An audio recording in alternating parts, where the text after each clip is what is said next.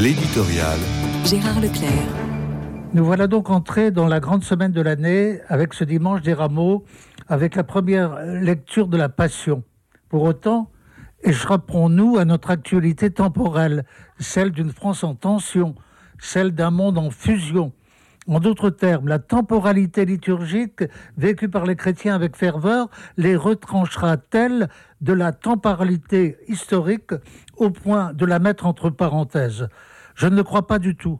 Pour cette raison essentielle que la dramatique divine qui se déploie durant cette semaine sainte se trouve associée à notre destinée humaine au sens de notre présence ici-bas.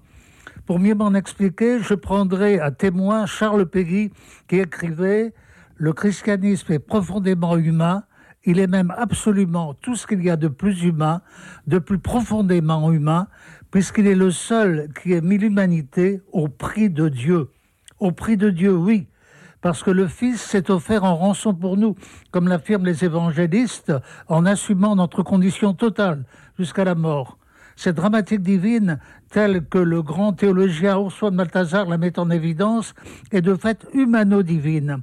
Un jour que nous lui avions rendu visite dans cette belle ville de Bâle avec mon ami Philippe de la Roche, il nous avait conseillé d'aller au musée de la ville pour contempler le tableau saisissant d'Holbein, qui représente le Christ au tombeau ce tableau qui avait complètement bouleversé Dostoevsky lorsqu'il était venu à Bâle. C'était tout le drame du christianisme rédempteur qui s'était offert à lui et le renvoyait à la profondeur du mystère chrétien. Le Christ s'est fait pour nous obéissant jusqu'à la mort.